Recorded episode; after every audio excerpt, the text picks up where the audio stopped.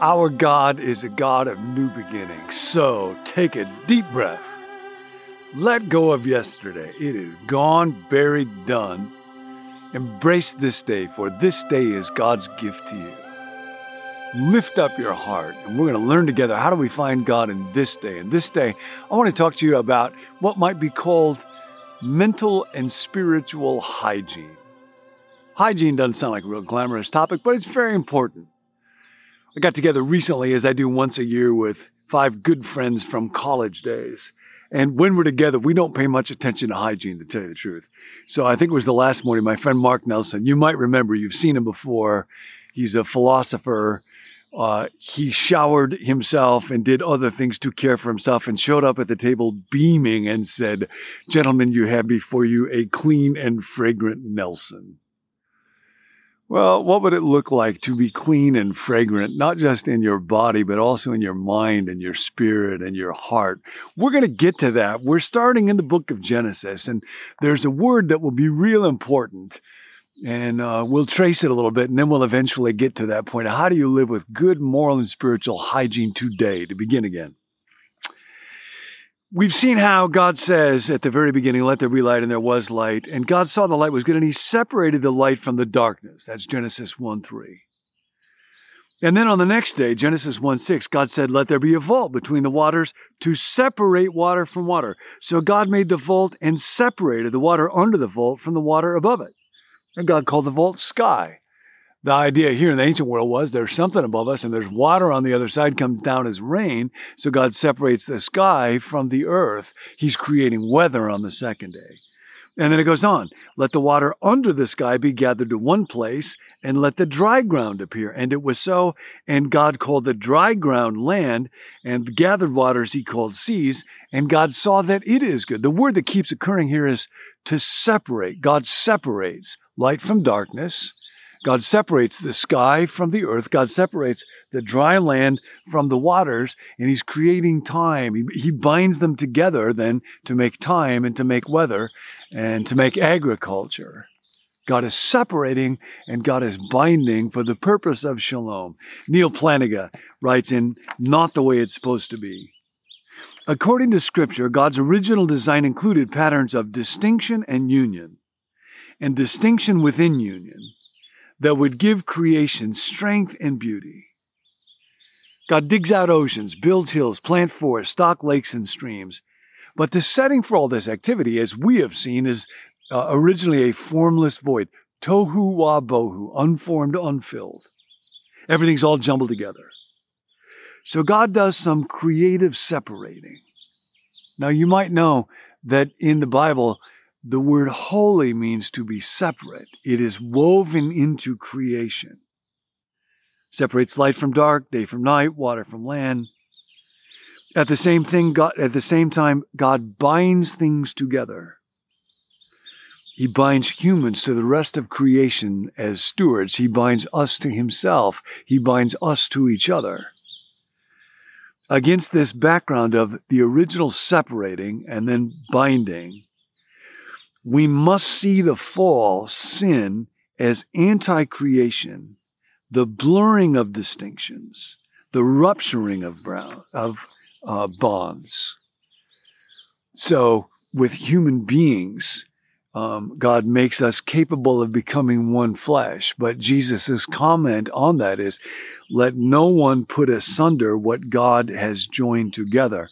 In other words, a very important way of thinking about sin is sin is separating what God has joined together and trying to join what God has separated. And when we get it wrong, uh, then we experience tragedy. So there's a great distinction, a great separateness from us and God. He's the creator, I'm the creature. The temptation is eat the fruit and you will be like God. You can blur that distinction. You can be your own little creator. Your ego can be on the throne. But of course, when I try to do that, what happens is I get alienated from God. I am separated from God. I get alienated from my work. I get alienated from the earth. I get alienated from other people. And uh, so the word for the wrong kind of separation is alienation. The word for the wrong kind of joining together is addiction. I fall under its sway or enmeshment. So we're called for to creative separation. Now you might know in American fundamentalism, one of the main verses, 2 Corinthians 6:17, come out and be ye separate.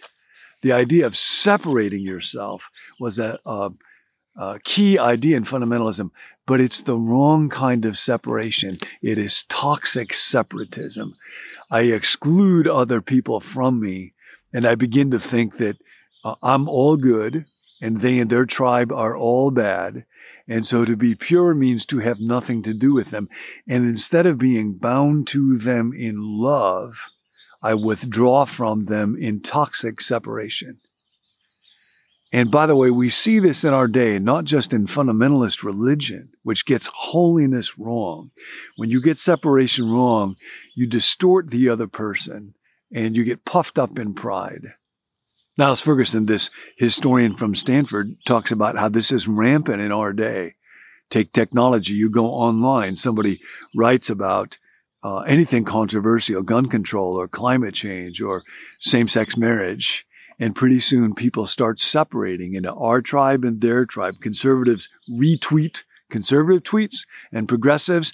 And he charts how we, we enter into echo chambers where we are just with and reinforce our tribe's sense of superiority and technology, which you would think uh, would now enable us to be united, connected like never before, is actually separating us into different tribes and hostile thoughts more than ever before. So to um, to be redeemed means to uh, allow God once again to bring us into shalom. Separation is always for the purpose of shalom.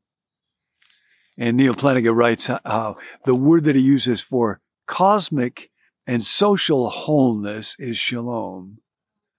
The word that he uses for personal wholeness is hygiene. Hugienao, which is a Greek word, was actually used in the Greek translation of the Old Testament to, to translate the Hebrew word shalom. So he calls people, spiritually sound people who uh, fits this universal design connected with God, others, nature, and self. We might call them impressive manifestations of hygiene. Although it sounds as if it might have something to do with the brushing and flossing away of small particles. Uh, spiritual hygiene is actually wholeness of spirit, wholeness of what animates and characterizes us. Spiritual hygiene is the wholeness of resources, motive, purpose, character, typical of someone who fits snugly into God's broad design for shalom. A spiritually hygienic person is one who combines strengths and flexibilities, disciplines and freedoms. It is a person who flourishes like a fine sapling rooted in the bank of a dependable stream. So, on the one hand, Paul was saying, you might think about this now for this day in Philippians chapter 4, verse 7. The peace of God will guard your heart and mind. Now, what does it mean to guard something? It means to keep out what shouldn't be there. That is to be separate. That is to be holy. So, what do you want kept from your mind today? Fear, uh, uh, unproductive guilt, lust, bitterness. Ask God to allow your mind to be separated from that. And then, what do you want to be connected to? This is spiritual hygiene. Abide in me, Jesus says. God, let there be joy let there be peace. Let there be love inside me. Let there be gentleness towards other people. Let there be gentle. What do you want to abide in today? That's spiritual hygiene. God, would your presence and your peace guard my mind, keep out from me that which will be destructive. And would you keep me abiding in that which will make me healthy and long for what is good? Uh, Plantinga goes on the classic longings motivate a sound life. Of course, all these things fail from time to time. Spiritual healthy people know very well the drag of sloth and doubt. They know all about spiritual depression. They know what it is to feel keenly that the world has been emptied of God. That's a sense of alienation. That is why a spiritually sound person disciplines her life by such spiritual exercises as fasting, prayer, confession, worship, reflective walks through cemeteries. She visits boring persons and tries to take an interest in them. Today, call, talk to a boring person. Don't call me because I'll know why you're doing it, but somebody who is, and seek to be interested in them, ponders the lives of saints, compares them to his own. So today, spend as much time on your spiritual and mental hygiene as you do on your physical hygiene. When you take your shower, when you brush your teeth, when you wash your face, um, when you launder your clothes today, ask God, God, free me from toxic guilt, shame, fear, lust, bitterness. God, connect me to love, joy, peace, patience. Today, you can experience spiritual hygiene as a gift from God. That's the end of our teaching. That's the beginning of your day with God.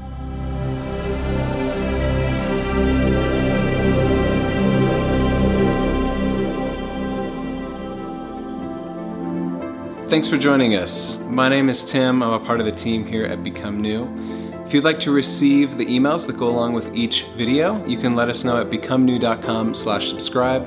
Or if you'd like to receive a text alert whenever we release a new video, you can text the word become to the number 855-888-0444.